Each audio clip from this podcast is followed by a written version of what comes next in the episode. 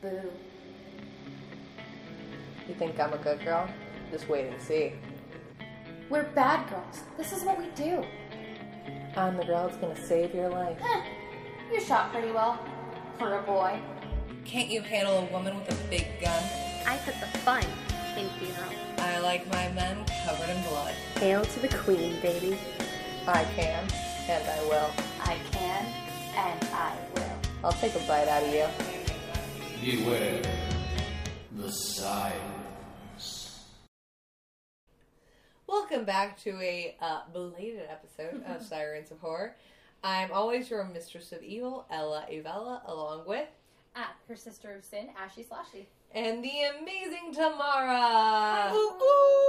Hi, hello. I'm Misfits Tamara. Uh, I'm here to talk about uh, one of my favorite things in the whole wide world, which is Blade Two. I'm so excited. Okay, so, It, it was a very long trek from Tamara from the uh, about five feet between our front doors. yeah, it was um, really a harrowing journey, and I'm glad that you could support me in this troubling time to walk the 12 steps it took to get over here.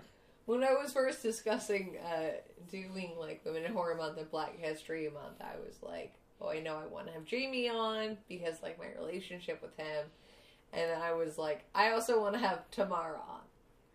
And she was like, tomorrow, I'm like, "Yeah, the girl that comes to all of our wrestling tournaments who like, me. lives Yep. like three doors down." Yeah, I make guest appearances for for uh, short periods of time.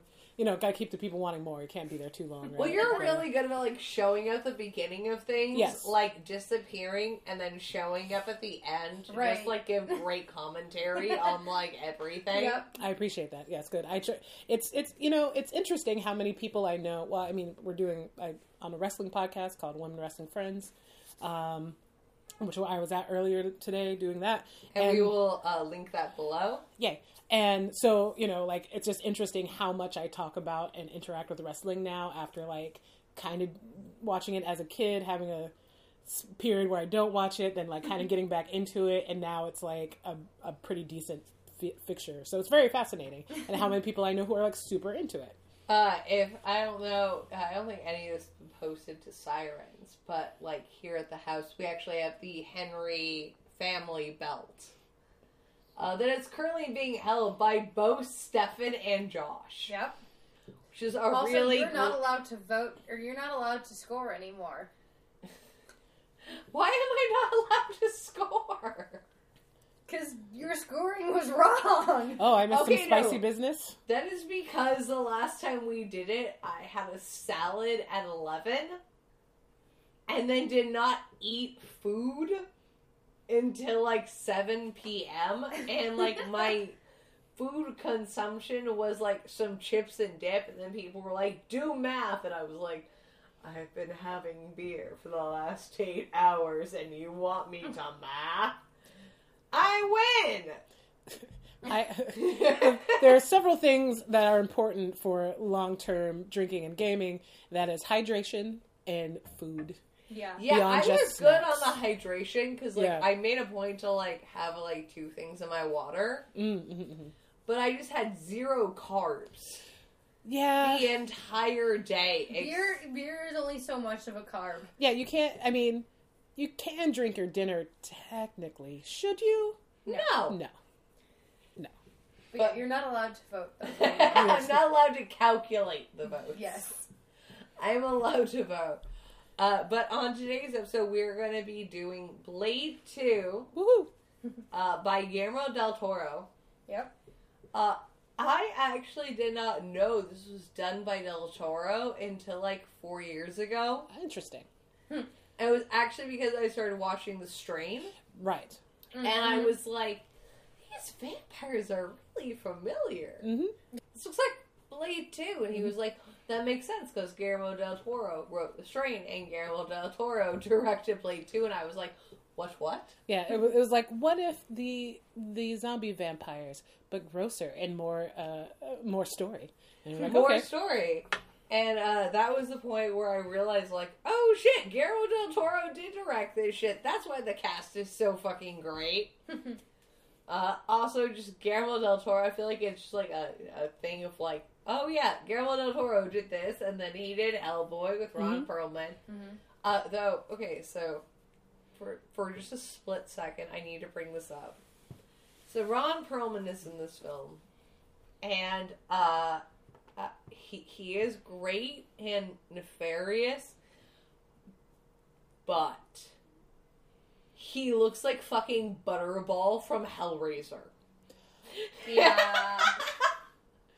Also, he's like super skinny and super bald, and it's just weird. No, he's not even skinny. He's like Ron Perlman heavy, which isn't like actually heavy. Like it's beefy. No, he's he wasn't that beefy in this film though. Well, But he- when you think of- Butterball in Hellraiser is like Butterball. well, it's True. also like you're thinking Hellboy, which like he's a lot more barrel chested in there because Well, of the makeup I'm too. not, not, I think. like because okay, so I freaky fact. Not freaky Ah. fact about the movie. We haven't even gotten into the movie, and we're discussing freaky facts. Well, freaky fact about Moa.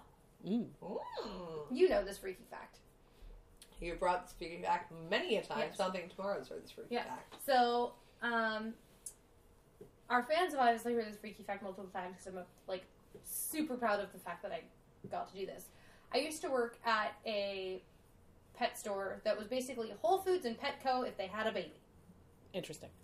So holistic. Rich fucks that get to like pamper their dogs. Yeah. Lo- lots of yoga pants. Got it. Mhm. yeah, lots of yoga pants and lots of.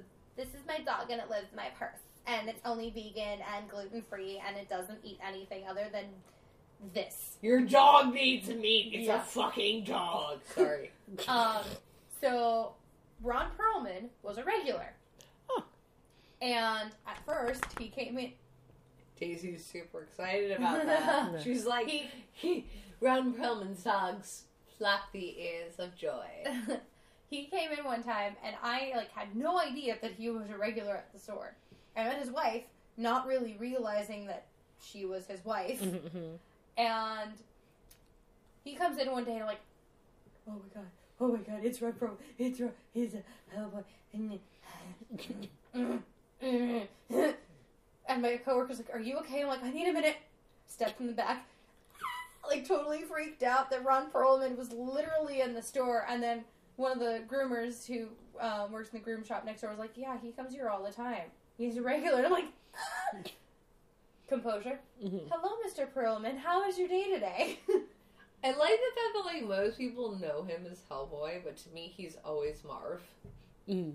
Like that, that Yeah. that's who he is to me. I think it's because like I I kind of like I read Sin City at like twelve, which I always is forget that he's Marv. I will admit reading Sin City at twelve is way too fucking young to read Sin City. But I think because I knew who Ron Perlman was, I almost always kind of read Marv in his voice. Mm-hmm. And then, like, when it came out that he was going to be Marv, I was like, I can predict the future. I'm a psycho. Thank you, Angelica, and regrets.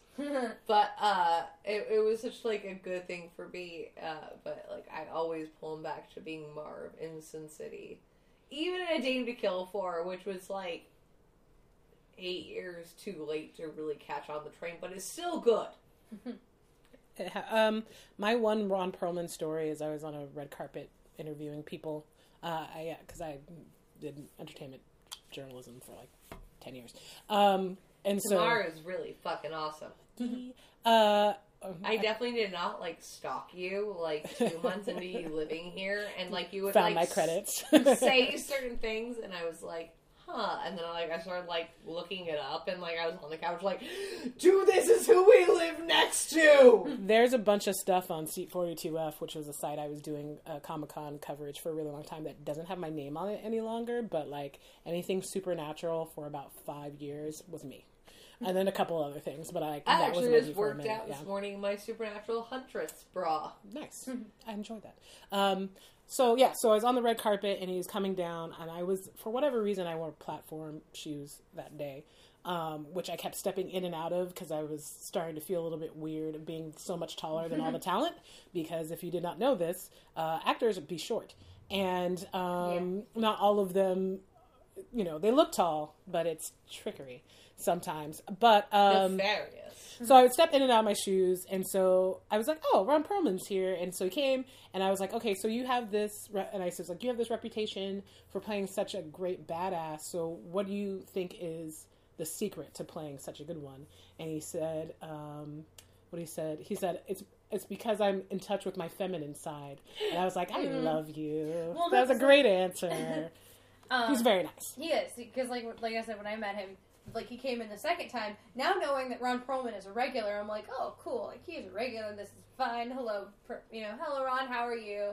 And he was wearing this like really nice, like burgundy satin button up, Yes. and I was just like. Can I touch your shirt, Mr. Perlman? It's a really nice shirt. And he was like, sure, darling. And I just sat there and like stroked the shirt slash muscle, and I'm just like, Ron Perlman called me darling as I stroked his muscle. Don't make this weird. Uh, Don't make this weird. Don't make this weird. Uh, honestly, I think I'd like meet Ron Perlman. I'd be like, can you just be fair? Can you just curse me out for like thirty seconds? Like, this isn't a weird sexual thing. It's a slightly weird sexual thing. It's like it's like ten percent of a weird sexual thing. Uh, and of course, we, we we've had the conversation. The only person, uh, I because uh, when I was sixteen, my very first drink was given to me by Jack Nicholson. Oh, Yeah, uh, my father was a commercial contractor, and Jack Nicholson actually has a commercial recording studio in his house. Huh. So when I was 16, my dad picked me up and was like, I have to go to work. And I was like, oh, fuck you. I just turned 16. How dare you? And the audacity that every 16 year old has of parents shouldn't work, you should take care of me. sure. And he drove up and then called me and said, uh, "You need to bring this thing into the house." And I was lividly pissed off. And I opened the door and it was fucking Jack Nicholson, and I was just like, because uh, clock uh, one that flew over the cuckoo's nest will be like one of my top five favorite films for the rest of my life. It's so good. Uh, but this was the first time I ever had whiskey, as I am having now. But uh, the first whiskey drink I ever had was at sixteen and poured to me by Jack Nicholson.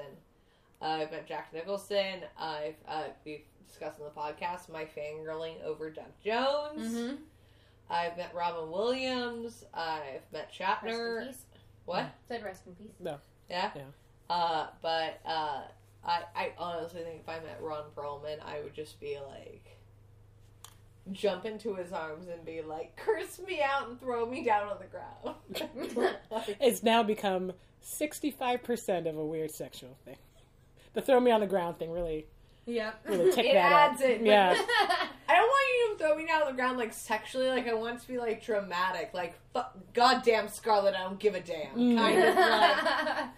Sure, I, sure. I want to tell you I'm going to like kill your boss, and I want you to somehow like have a moral code where you can't, but you'll kill him, but not with me. That's a lot. I That's a, realize that's a very detailed.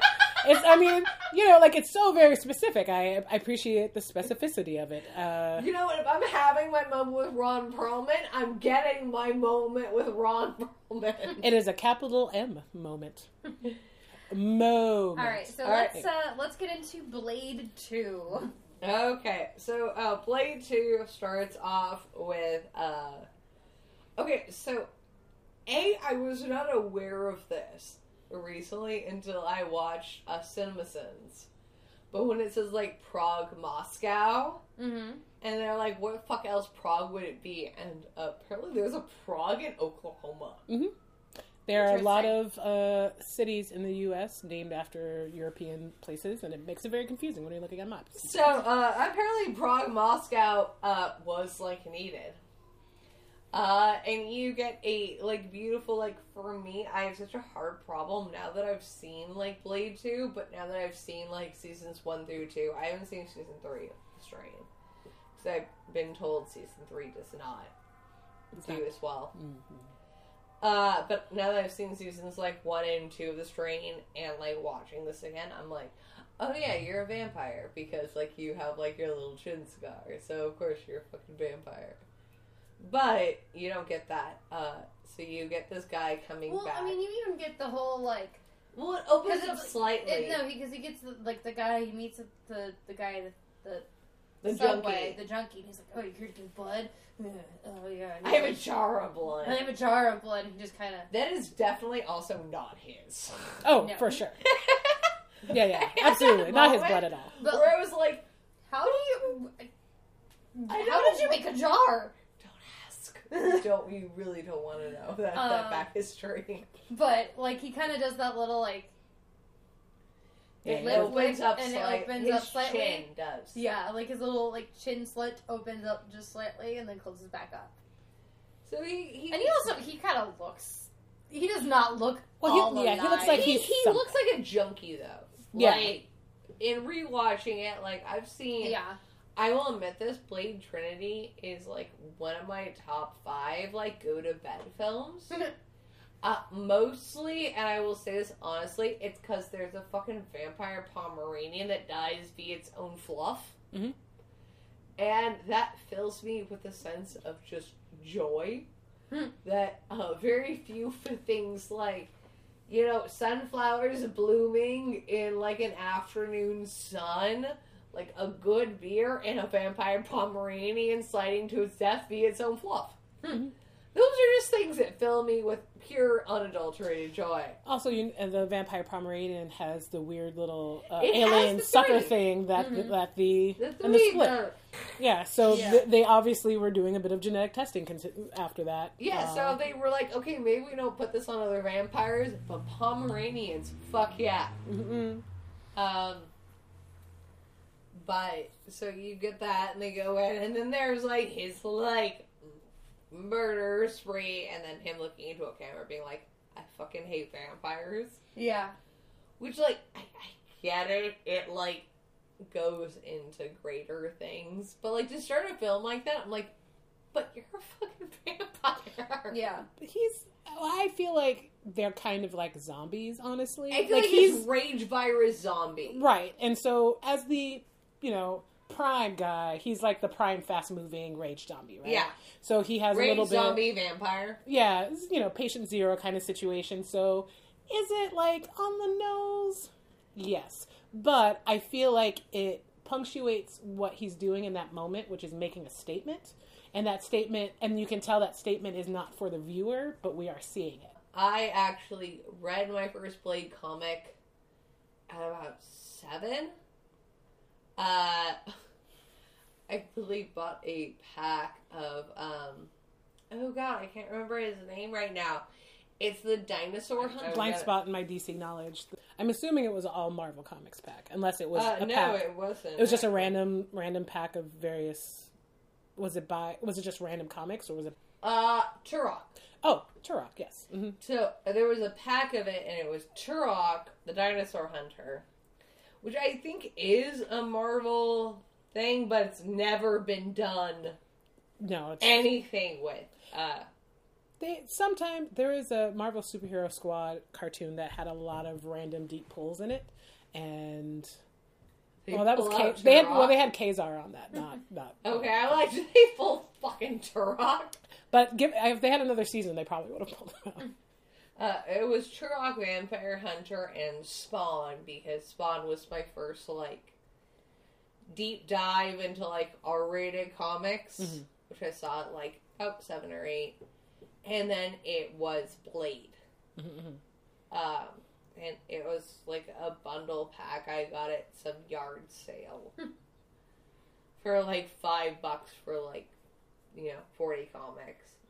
Uh, but I remember reading Blade and like I didn't do my research on this that I wanted to do it's been a long week.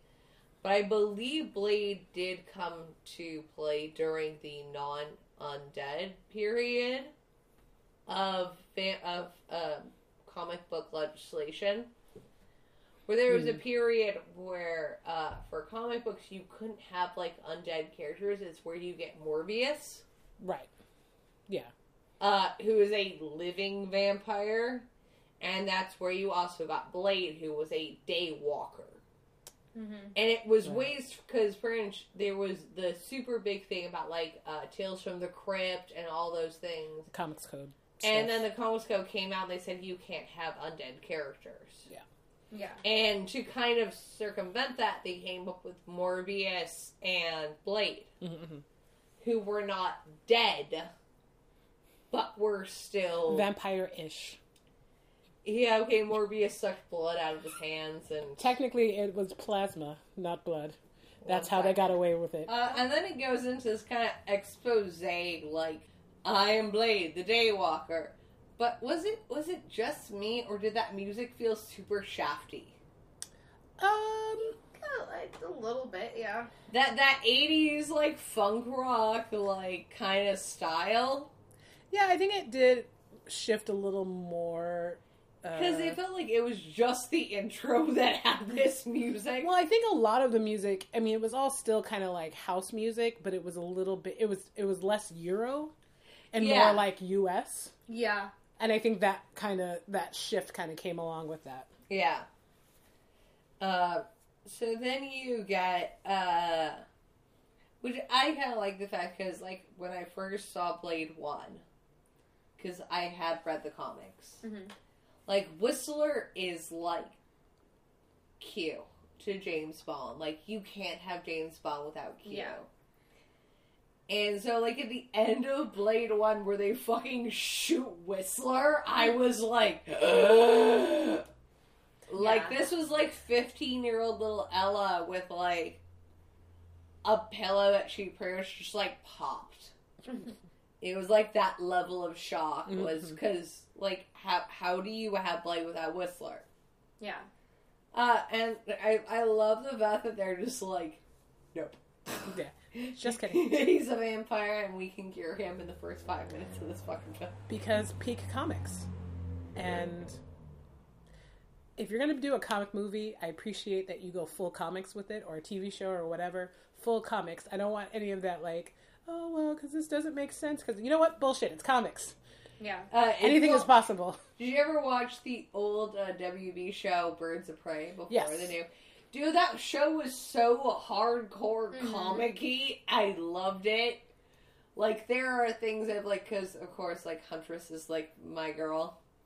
I I greatly enjoy like somebody that's like all up for murder and has no idea how to talk to people. Mhm. Not that I deeply connect with that on any level, but like the whole things of her like skulking by gargoyles, I was just like, okay, so you've given up with reality. Yep. We're going full comic books about like the idea of superheroes like skulking on high rises. I mean, but where else are they gonna skulk? It's got to be high rises, or you know, you're gonna get a bad vantage point. yeah, right. You got to see the whole city. And it looks less cool if you're like skulking by a tree. Well, I was gonna say I have two freaky facts Okay. piggybacking on the comic thing. Mhm. Um, so Scud, yeah, who is played by um, Boondock Saints. Boondock Saints, yes. his name is Sean, and he's from Boondock Saints, and I had a crush on him when I was 11. And anybody's like, "It's Daryl," I just have an odd urge to punch him and be like, "He was my Irish hero." That's true. He was Sean before Daryl. Yes, Irish hero oh. of dreaminess. No man has ever rocked a pink fucking like bathrobe before or after than like Sean Patrick Flanery and like Norman Reedus have like claimed the pink bathrobe that actually works for sexiness. Which is a very strange phrase I realize I'm saying, but just watch Boondock Saints and it's mm-hmm. sexy. It is. Um. Anyway, so Scud is a name reference to the comic book Scud the Disposable Sa- Assassin. Yep. And the other freaky fact that was comic related was David S. Goyer's original idea was to use Morbius as the primary villain, but Marvel decided they wanted to retain the rights to make it an entirely separate franchise out of Morbius, i.e., Morbius film. So the story was changed slightly, and Jor- Jared Nomak was created to be used as the primary villain instead. Uh, so just to kind of like take a second before we really get into this film, I like to kind of talk about like Blade in itself. Uh, a uh, Nomak. For me, I understand it's supposed to be an original thing, but dude, does he look like the fucking master from Buffy? Yes.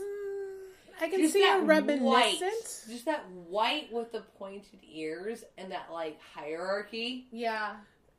Yeah, I could I could see I could see, but also it's like I feel like It's Nosferatu esque. yeah, it's a it's a very it's a visual thing, and if you're gonna say, and also he's way more translucent than the master. Like like the master is white. yeah, like like he, this dude is like um like a human Jello person. You know what I mean? Like his skin is so like like it's so like like You it's see gelatinous. all of the veins. Yeah, like it's it's he's he's much closer to death than, Master was. I think. Uh, I, I know now that Morbius is being pa- played by Jared Leto, Yes. which I uh I, I saw the trailer and I was actually oddly uh happy about the trailer, It's a good looking trailer. and I'm like I'm very uncomfortable because uh Jared Leto is a creep. Yeah he he's a terrible terribly like he legitimately just had like a cult on an island. Yeah. Yeah. It makes me like the first time I did watch My So Called Life. So that was the first time I ever saw him and Jordan Catalano. uh, If you're if you're of that age point and you see Jordan Catalano, it works for you for kind of, but you also understand that he's terrible. And I'm and but but now he's like even more terrible. Like you're just like you can't even I can't even like acknowledge your attractiveness anymore. You know, like it's just Yeah. you're that terrible. You're just I can't even. Uh, but eh, also, like, they're going so weird with the Morbius storyline because, like, for me, like, the Morbius Felicia Hart storyline is so classic to me.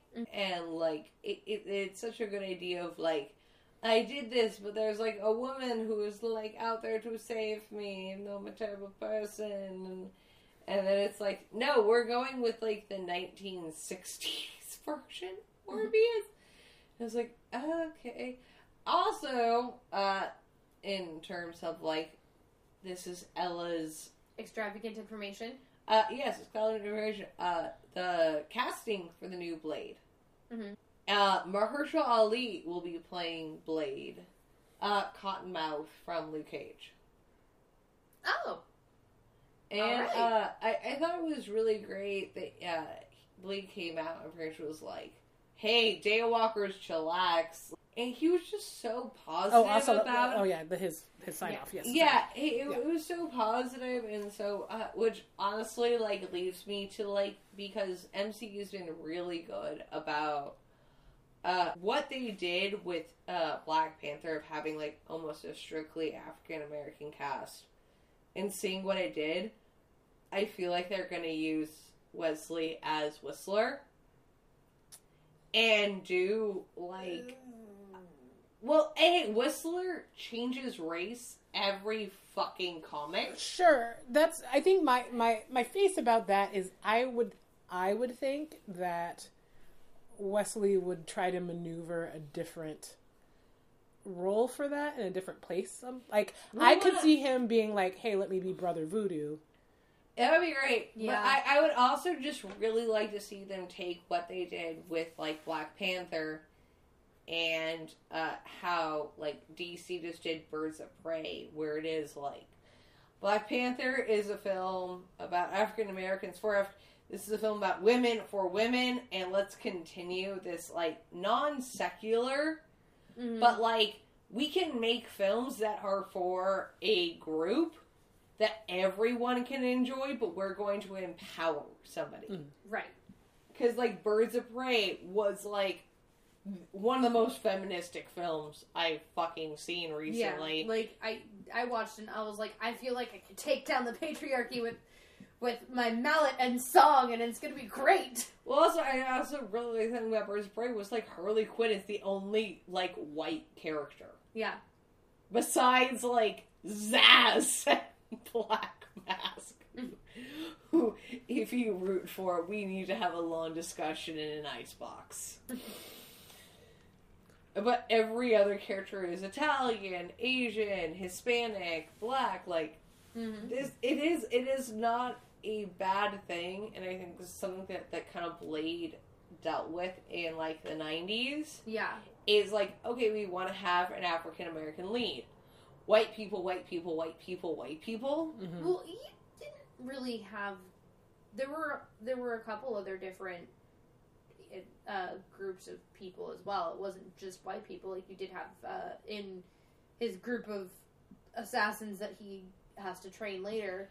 Oh yeah, he is Danny Danny Zhu, who actually is like an amazing like martial artist who Yeah. gets like no screen time.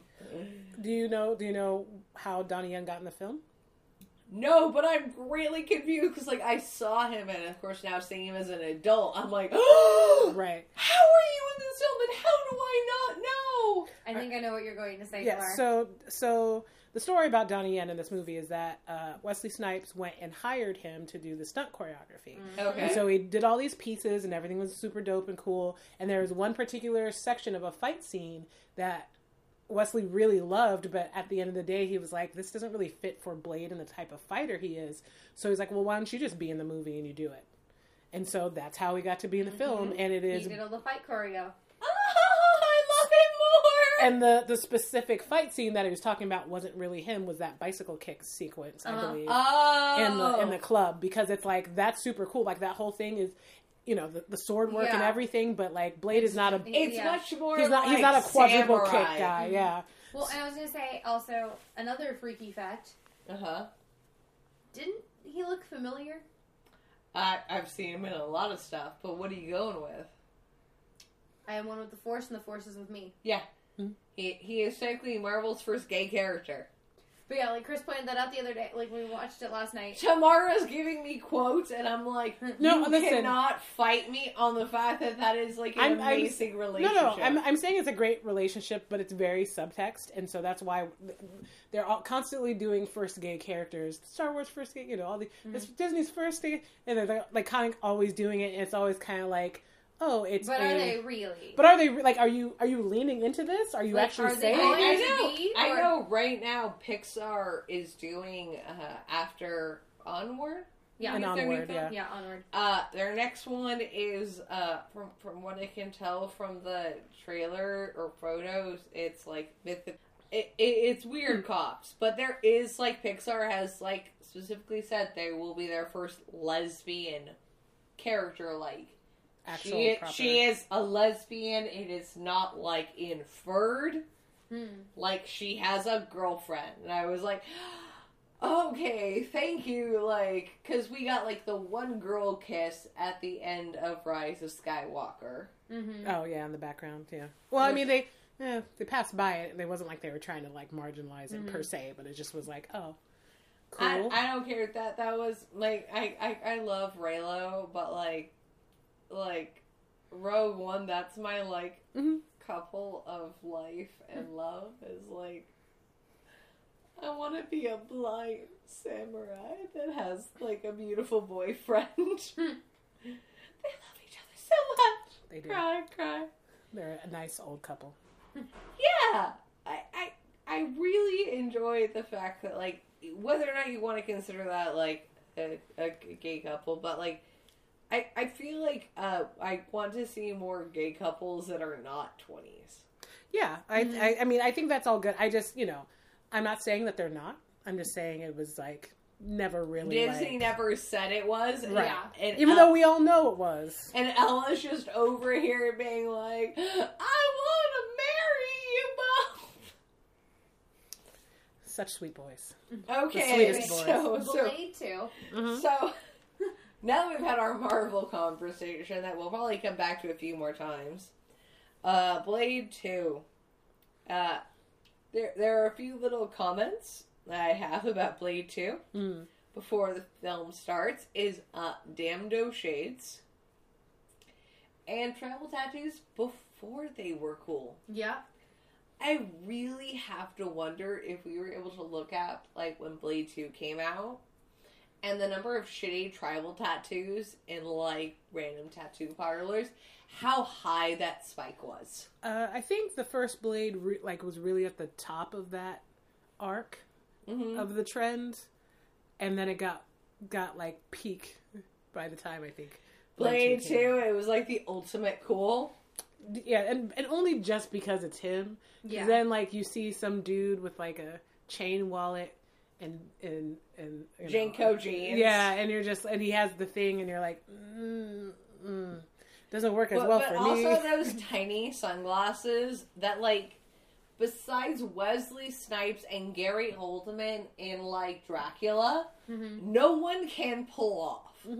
Yeah. Like I I fought. I I performed the battle of trying to be cool with those glasses in high school Mm-hmm. for years. For years I wore shitty sunglasses. Because they look like the blade and the Dracula glasses, and eventually, like, they had to get, like, folded up, wrapped in the cloth, and, like, buried. I was gonna Like say, set on fire and set to sea. pet Mm. cemetery style of like, you will never look good on me. Because if you're not Wesley Snipes or Gary Oldman, you can't rock them. Give it up. Yeah. Uh, but then we get just uh, this this great little vampire party that Blade is just taking out, which apparently like if you become a vampire, you are given small glasses and a leather trench coat. which I kind of made that joke, and like Josh looked at me and he said, "Babe, you have two pairs of small sunglasses and four leather trench coats." And I was like, "I'm just preparing." Projection. It- Preparation. It's, it's not so much. It, it's it's kind of like that whole like the secret Sure. Yes. of like, I want to be rich, so I will be rich. I'm going to buy Ford leather trench coats and a mm. bunch of small glasses. So if I ever get turned into a vampire, I am like, okay, cool, I'm prepared. Huh. Saying, Yeah, I mean, or you could, I mean, uh, Chris and I are currently watching the show Preacher. We're on oh, season Preacher two. is super good. You could be like Cassidy and just carry around a giant ass fucking black umbrella to co- to cover yourself. You do know that I still, to this day, my umbrella. All right, Ella's about to out herself as like the most like pretentious goth. My umbrella is a black parasol from Disneyland with red roses on it. And that is my umbrella. And I am aware that it is so overly stereotypical gothic girl. But you want to know what? I have a black fucking parasol with red roses, and I don't give a fuck. I mean, if you're gonna get a parasol, you go all out. Yeah. Either it's going to be pink and frilly, or it's going to be like death. mm-hmm. Yeah, and of course I'm gonna go with death. Yeah. she'll go with pink and frilly. I won't. I'll you can go with pink and frilly if it had black edges. You can cross the streams. You No. can you can always get a combo. I wouldn't do pink. Purple. I would do purple, but not pink. There you go. I would Uh, do black with purple edges. So we we get this thing. The whole idea is Blade is trying to save Whistler. Mm-hmm. Uh, and we start off the film with this really overly dramatic motorcycle fight. Mhm. That is just ridiculous until, in my opinion, the um, I, I really don't know how to call him except for like the pimp Russian Right.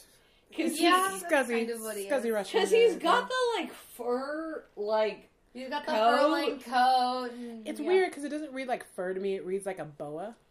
yeah I can You know see what I mean? that. Like, Yeah. like But it's got that like I'm trying to be a pimp, but like I'm in Russia and I have no idea how this works. I'm very bad at fashion. Yes. Mhm. Uh, but he like takes his head and like puts it next to the motorcycle like wheel. Mhm. Mm-hmm. Uh, which actually, as somebody who's driven a motorcycle many a times, I'm like, you have no idea how much that will take off skin. so Yeah. like that fear is very real. Oh yeah, no. Like as someone who's ridden back on motorcycles and whose husband has been riding motorcycles for years, it's literally the only vehicle he's ever had. Oh yeah, that shit will take off. I. I was just like, uh, uh, uh, Effective. I'm like I can't, I can't. Because I remember when I first got a motorcycle, um, I got the Yamaha X900, uh, which is uh, a bike no 17 year old girl should ever like have. Like eventually, like I had its body like modified that way my hips no longer popped. Oh. Oh yeah, it was like straddling a boar to drive. Hmm. Uh, which is very uncomfortable when you're like five foot three and like weight like a buck twenty. But eventually, Lily had like a woman's curves. Like my bike had a waist Mm-hmm. because there's not a whole lot going on where you put your legs, and they were able to hammer it in and like give me a nice Yeah. motorcycle body that didn't work with my thighs. uh, but like when I first got my motorcycle, I definitely was like a stupid fucking kid, and I put uh shoes, jackets, uh leg parts. Uh, next next to tires, and uh, I, I learned very quickly. Uh, you don't fucking do that. No, it is uh, not great. No. It's not the best. One would say. No, uh, all bad. it, it's gonna take off everything that's there, and it's gonna suck. Um, there, there was also a great scene that I loved where it's like a matador blade, oh yeah. where he does like the the, the cape thing, and I was Mhm. just like, ole!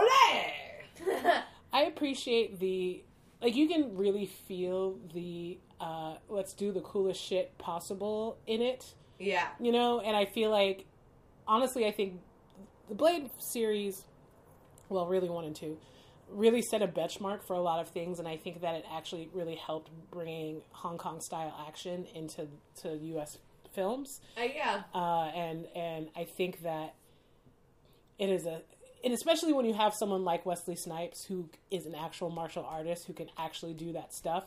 So you can get his face while he's beating people up. You don't have to do those creative cuts where you're like it's the you know back of this guy's head and it's maybe the person who's the star well, um, it, it also gives us that like it- straight action that I think you get like in Shaolin Knights and stuff like that that you get with like uh, the Jackie Chan characters. Where it's the idea of like you can get a lot of comedy about a martial artist playing it straight mhm. with like a comedian where you get like Whistler and Scud and like Ron Perlman even in this. Where like there's so much humor to be gotten about like a martial artist playing it straight Mhm. and then having somebody that just punches somebody is like man. that exact noise Meh. Well, I was actually going to say, um, piggybacking a little bit on what Tamara was saying about, you know, like, here's a stunt double. It could be Yeah. Wesley Snipes, but we don't know. There's only Um, one point, right? he does have a stunt person So, freaky fact. Mhm. Wesley Snipes was Wesley Snipes was not always available for each day of filming for this movie. In fact, he was always late. Which came out in 2002. During 2002, Wesley starred in three other films aside from Blade 2. Instead of waiting for Wesley to become available, the crew shot another actor who was not Wesley's stunt double for scenes where it was not necessary to have to see Wesley's face. The first scene being where Blade, Scud, and Nyssa are riding the helicopter to meet the Damaskinos. The second was the uh, after Nyssa performed the autopsy on the dead Reaper and controls Blade in the quarters uh, and confronts Blade in the quarters about his attitude towards the Blue Pack. Uh, a, a very interesting thing also about like uh, Blade Two and Blade Three because we kind of had this conversation, Ashy, Mhm. uh, where I was like, "Oh, we should do Blade as like our main crush Monday." You were like, "Well, I know there's a lot of like issues about him, uh, Wesley Snipes." Mm-hmm. And what what's kind of uh, been really interesting about the idea of Wesley Snipes and issues, he did have a lot of issues with the director of Blade Two, and he had a lot of like, well, not so much, uh, not the not Guillermo del Toro, uh, the DP, Mm-hmm. and he had a lot, a lot of issues. The director of Blade Three, Trinity, um, but it, it's true to come out that like he had an issue with anybody that was determining things to be, and like I am using this word directly out of Wesley Snipes' mouth. I am not in any way trying to infer anything. Wesley Snipes said, "I have an issue doing anything ghetto." Yeah. I have to hold so much like love and pride for somebody who like in the like time period of Shaft Mm-hmm. and of like very very notable racist heroes Mm-hmm. for him to be like, I'm not doing this.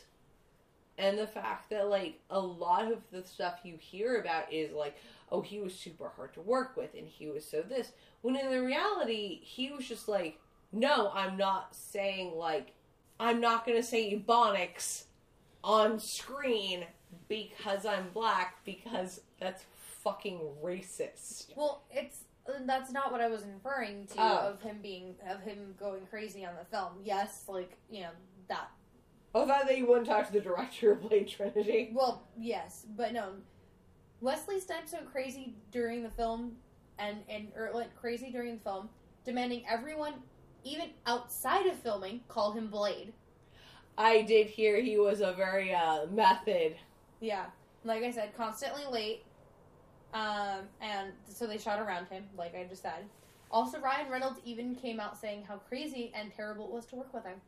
Well, the third movie, there is Trinity, a lot of there's a lot. Yeah. there's a lot of business happening behind that, and part of his problem with that film, and part of the reason why he was difficult from the start, from what I recall, because I haven't I haven't read up on this in a minute, but essentially the the franchise now that it was making money, a lot of people who didn't know a- about the character and were just kind of trying to monetize it were having a lot more say in the film and taking him out of the well, main. originally thing. it was supposed to be uh, Blade Trinity was supposed to be uh, Blade versus Dracula. Mhm.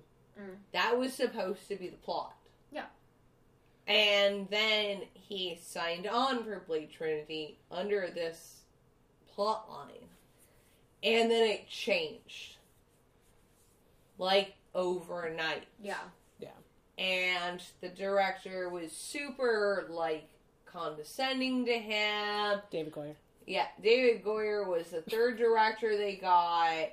So I think I think it's interesting that like a lot of stuff that like you hear about that is super like they're interesting facts.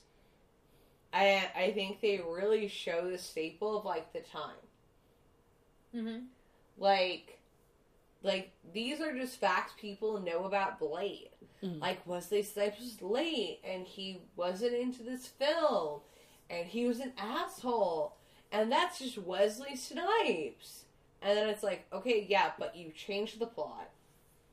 You changed your director three times, and your director was a racist. Yeah. Yeah.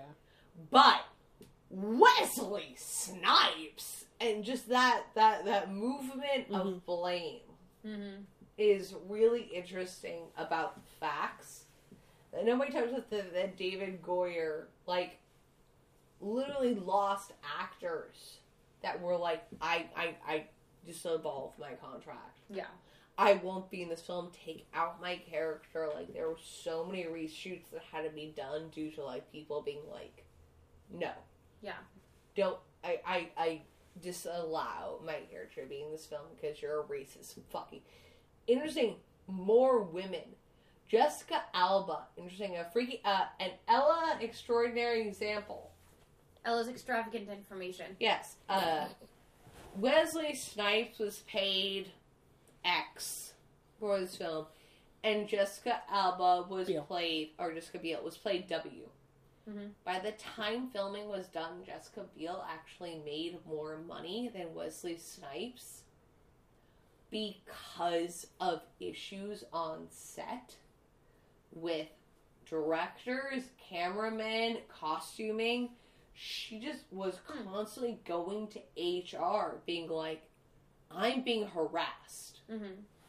And I mean, if you look at Blade Trinity, her outfit literally gets like, it starts like climbing up her chest like she's hitting puberty in like an hour and a half. uh, but she complained so much they just started adding like zero signs to her check that by the end of the film she actually made more money than Wesley Snipes Hmm. due to how much shit She had to go through. Right. she was like, I'm out. And they were like, we'll pay you this much. And she was like, fuck, okay, I'm back in. and something else would happen. She's like, I'm out. And they're like, we'll pay you this much. And she was just like, oh, this will put my grandkids through college. Yeah, it's it's a it's and it's you know, Black History Month. This is a it is the only good Marvel movie from the '90s Yeah. or from really a 30 year period probably um, it's better than some of your current faves that they put out you know and it's a it's a it's a film it's a series of films that wesley snipes he he got he championed he got it made he made it popular i personally think that without blade 1 and 2 i don't know if we get the marvel boom later because Yeah. it's kind of like batman the animated series where it just is such an indelible mark on Mm-hmm. on a field that it helps buoy the rest of it right that's what I feel like. And so I can understand, like, you know, you can call Wesley Snipes an asshole for a lot of reasons, but for the stuff that are involved with this movie particularly, I'm pretty sure he was pretty Well, reasonably dickish about like mhm. like it's understandable that It's he kind of reacted the way interesting he the fact like you talk about like Marvel films in the '90s, and like the only two Marvel films I can really like bring about from the '90s are Spawn and Blade. Yeah.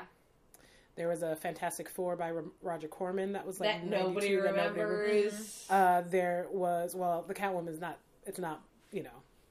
Well, I guess we'll just say comic book movies. in general. The Catwoman movie, which they fucked up, and you know, like the I was Batman so and Robin. excited in that damn up. outfit. Mm-hmm. It was a good we outfit. don't talk about Batman and Robin because I'm a Poison Ivy fan, she and I was actually a good Poison Ivy and a very her Mae script West. wouldn't have sucked, yes. Yeah. Yeah, she had a very Mae West. Her approach to it was good. The mm-hmm. script was bad. The Yeah. thing I that makes will me upset about it is Bane. Because what the fuck? Anyway, I will sorry. say Batman and Robin had the best casting and the worst script. Mm-hmm. Yeah. Like Arnold Schwarzenegger I as see you.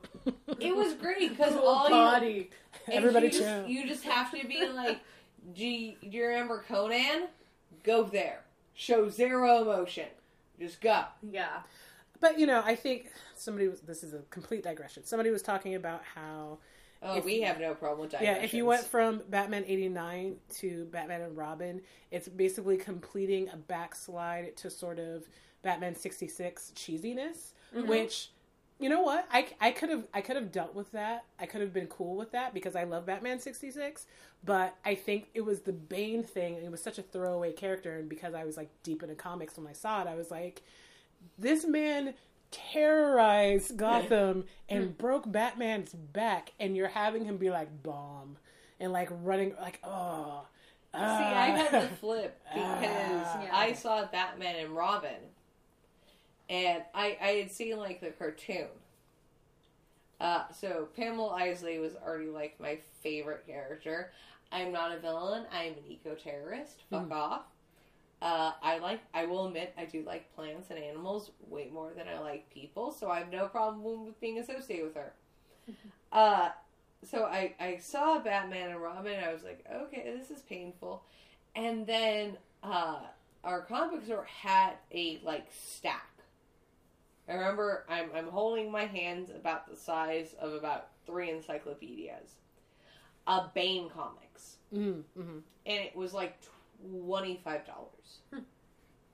Oh, that's actually really good. Oh, it was great. Yeah. They, they were like, it was like a Poison saw- Ivy bundle that I was like, okay, I have all of this. Uh-huh. A Bane bundle and then a Robin bundle that I was like, alright, I don't give a shit about Dick. uh, but I read the Bane stuff and I was just like, oh, he did what? Mhm. And what? Ho, ha, hoo, hoo, hoo, ha, ha, he. Oh no. Yeah, yeah. And like in the Bane stuff was a bunch of like Mr. Freeze stuff too, about like his obsession with his wife and the fact like he does not care about like another single human life, and he does not have human emotion anymore because like he literally gave his heart to his wife, mm-hmm. and all. So I was like I read it at like 10, 11, and then like my mom was like, "Do you want to read Batman and Robin?" And I think I like picked up the cover and threw it across Oh, no. the blockbuster. And super dramatic, like eleven year old Ella with her probably black like fedora or not fedora, uh, rich the the the French hat Beret. my beret. I'm guessing like 11 year old with her black beret and kohl eyeliner like picked it up and threw it across and was like, "This is not the character's soul." Yeah. And it's interesting because it's like that sort of knee jerk reaction you have when you're a kid and you see it. It's like, you don't have to keep that same energy as an adult. Um, and I've been trying to temper that because it's also so ingrained into nerd culture that like fucking flip a table because it's not my head headcanon kind of situation. Mm-hmm. You know, is Cassandra Cain not at all Cassandra Cain? Yes. Yes. Do I love her in the movie? Also, yes. Should they have made her Cheshire instead? Yes, they should have. But that's not what they were doing. It's fine. It's totally fine. I enjoyed the movie. It's okay. But that's a long journey from like Comic You know, books too. like little young me with uh, you know, uh, using all of my allowance to collect Teen Titans books in backstock. Uh, you know, to like She would have made a good Cheshire, not gonna lie. She would right, and like the origin of her her origin could have like this could have been a nice update on her origin, which kind of lacks. Some, I will make Yeah, 'cause, Cassandra like, having Cain watching was a Justice- little was a little uh uh heroine esque. Where Cassandra Cain, for being such a strong character as she is, she kind of just flopped around and needed to poop. Mhm. well, but she's also eleven, Yeah, so I was like, so I'm like, cool. oh, yeah, like she's But I also I like the idea at the end where they show like, oh, I've taken her under my wing, Yes. and I'm like, so you get this idea oh, like spoilers. we can get Cheshire, we can get Orphan, we can Yeah. get this character. It may be a different way, sure, I just but the- she's coming. yeah, I just from the trajectory of it, it makes more sense if you're going to have her be, let's just say chaotic neutral. It mm-hmm. makes more sense for her to be Cheshire. Also, from an age perspective, by the time she's 16, mm-hmm. she'll be a little bit assassiny, and that makes more sense to Yeah. bring her against the Titans. Yeah. So I'm just that's just my brain doing that. But you mm-hmm. know, listen, Yeah. it's a great movie. Uh, You'll enjoy You should see it three times. I, in the I love how we've mentioned Birds of Prey at least four times when we're talking about Blade. I, We well, haven't listen, even gotten into the plot No. line No. of Blade. should we fast forward a little bit? Should we get to like? Okay, so Yes. Blade happens. There's a fight with Bite. There's blood coke. I don't know how. Uh, oh yeah, blood laced coke. Yeah, yeah. It's literally just blood coke, and I literally looked at it and went, uh, how? I, yeah. That's what because like I saw the story like, and I I turned to Chris and I'm like, is that coke laced with blood? Or is it blood laced with coke? We don't question it. Who knows? Uh, he finds Whistler. He gets Whistler out of a giant vat of blood. As you do. And Whistler is like, I'm a vampire now. I'm going to kill you. And he's like, I'm going to give you a shot and you'll be fine in 12 hours. Or you'll, or you'll die. be dead. Either way, it's And- Gucci. We'll we'll find out. It's fine. Um, find out next week. I know. Same bad time. Same bad time. uh, and Does Blade uh, survive the sh- or does Whistler survive the shot? Whistler survives the shot, and we now get Norman Reedus is Scud, who is new Whistler plus Powerpuff Girls. I Yep. don't know why I was so obsessed with the fact that every scene he's in, he's, He's Watching, Watching the Powerpuff, Girls. Yeah. Scud loves his Powerpuff Girls. I'm I mean, like, I can't doesn't? complain. I love my, I love me some Buttercup, and also Angry Bubbles. I don't know why I have a soft spot for pissed off Bubbles. Because pissed off Bubbles is me. Yeah, you're my Bubbles. You are without a doubt the Bubbles to my Buttercup. You are super sweet, but like ninety percent of people haven't seen you pissed off, and I have, and it's fucking terrifying. also, speaking of Scud, another freaky fact. Ooh. Yeah, uh, I want to fuck him hard and long. Sorry, That too. Please share. But not to go too far into my opinions. Not No, very- I, not so I will, like, specific. he, he, him and Boondock Saints by far is just Also, Sean Patrick Flanery, Yeah. like I, I will admit, like in Boondock, Boondock Saints two, definitely going harder on Norman Reedus. yeah. But like in Boondock Saints one, between like him and Sean Patrick Flanery, I was just like, yes. Take me now. Mhm. Uh, Who, when, both, yes, sure. That was kind of my opinion. uh, but anyway, Scud wears a T-shirt featuring the logo of the Bureau of Paranormal Paranormal Research and Defense, a reference to Mike Mignola's Hellboy. Aww. Yes, telegraphing that, telegraphing that. This is also it's a secret. Uh, Norman Reedus' first film after Boondock Saints. Yep. Um. So uh, Whistler comes back. Uh, he's alive. The serum saved him, and he feels like shit. And then ninja vampires. Yes. Ni- Well, ninja acrobat vampires. Because the the way they enter is literally like acrobats at the circus. Like they're Mm. just kind of they lightly like And they're so tight. Like, like So silent. Okay, It's so like deadly. silent and like the, the way that they swing I, is for, literally I like watching forgot And about acrobats this at the until I See, watched circus. I, I forgot this until they I watched this film. And it's two things I desperately missed from the nineties. It is shing Mhm. when people pull out Yeah. swords. Ching and When people do flips. Yeah. yep. Is that I was like, oh god, why don't we do this shit anymore? I don't care if it's cheesy. I love it. Yeah. I love it Because so people hate joy. people hate camp and people hate joy. Because there's this scene where uh, when they first meet the ninja vampires, which is Danny and uh, Hot Girl, Nyssa. I don't know. What, yeah, her name's Nyssa. I don't remember what the other guy's name is though. uh, when he's doing the fight, his katana is actually in its sheath Mhm. about half of the fight. Mm-hmm. And then so I'm like watching it, and first of all, like I'm like super impressed the idea like you're doing like a shield, like a sheath katana fight, Mhm. which is really cool. And like twelve year old Ella was like, he's fighting ninja vampire. Like I didn't give a fuck. Uh, but now it's in I'm like, oh my god, he's fighting like with a sheath, Mhm. and then he does the thing where he pulls it out, and it's like, shing. Mm-hmm. And I was just like, like chills up my spine. like I felt so fucking pumped. Like I was like, yeah, I'm gonna go do 20 burpees and run a mile. Yeah, like when I work out, I just want to hear like repeatedly like shing, Mhm. shing, Hmm. shing, and I'll just be like, yes, I can work out. like just. Just give me 90s action sounds for weapons. Hmm. So we get that the, the ninja vampires are not evil. The ninja vampires want to give them information. Uh, and then Blade then goes to Vampire Head. Okay, now that we've spent uh, about an hour of your time not discussing Blade at all. Discussing everything other than Blade. Tangents.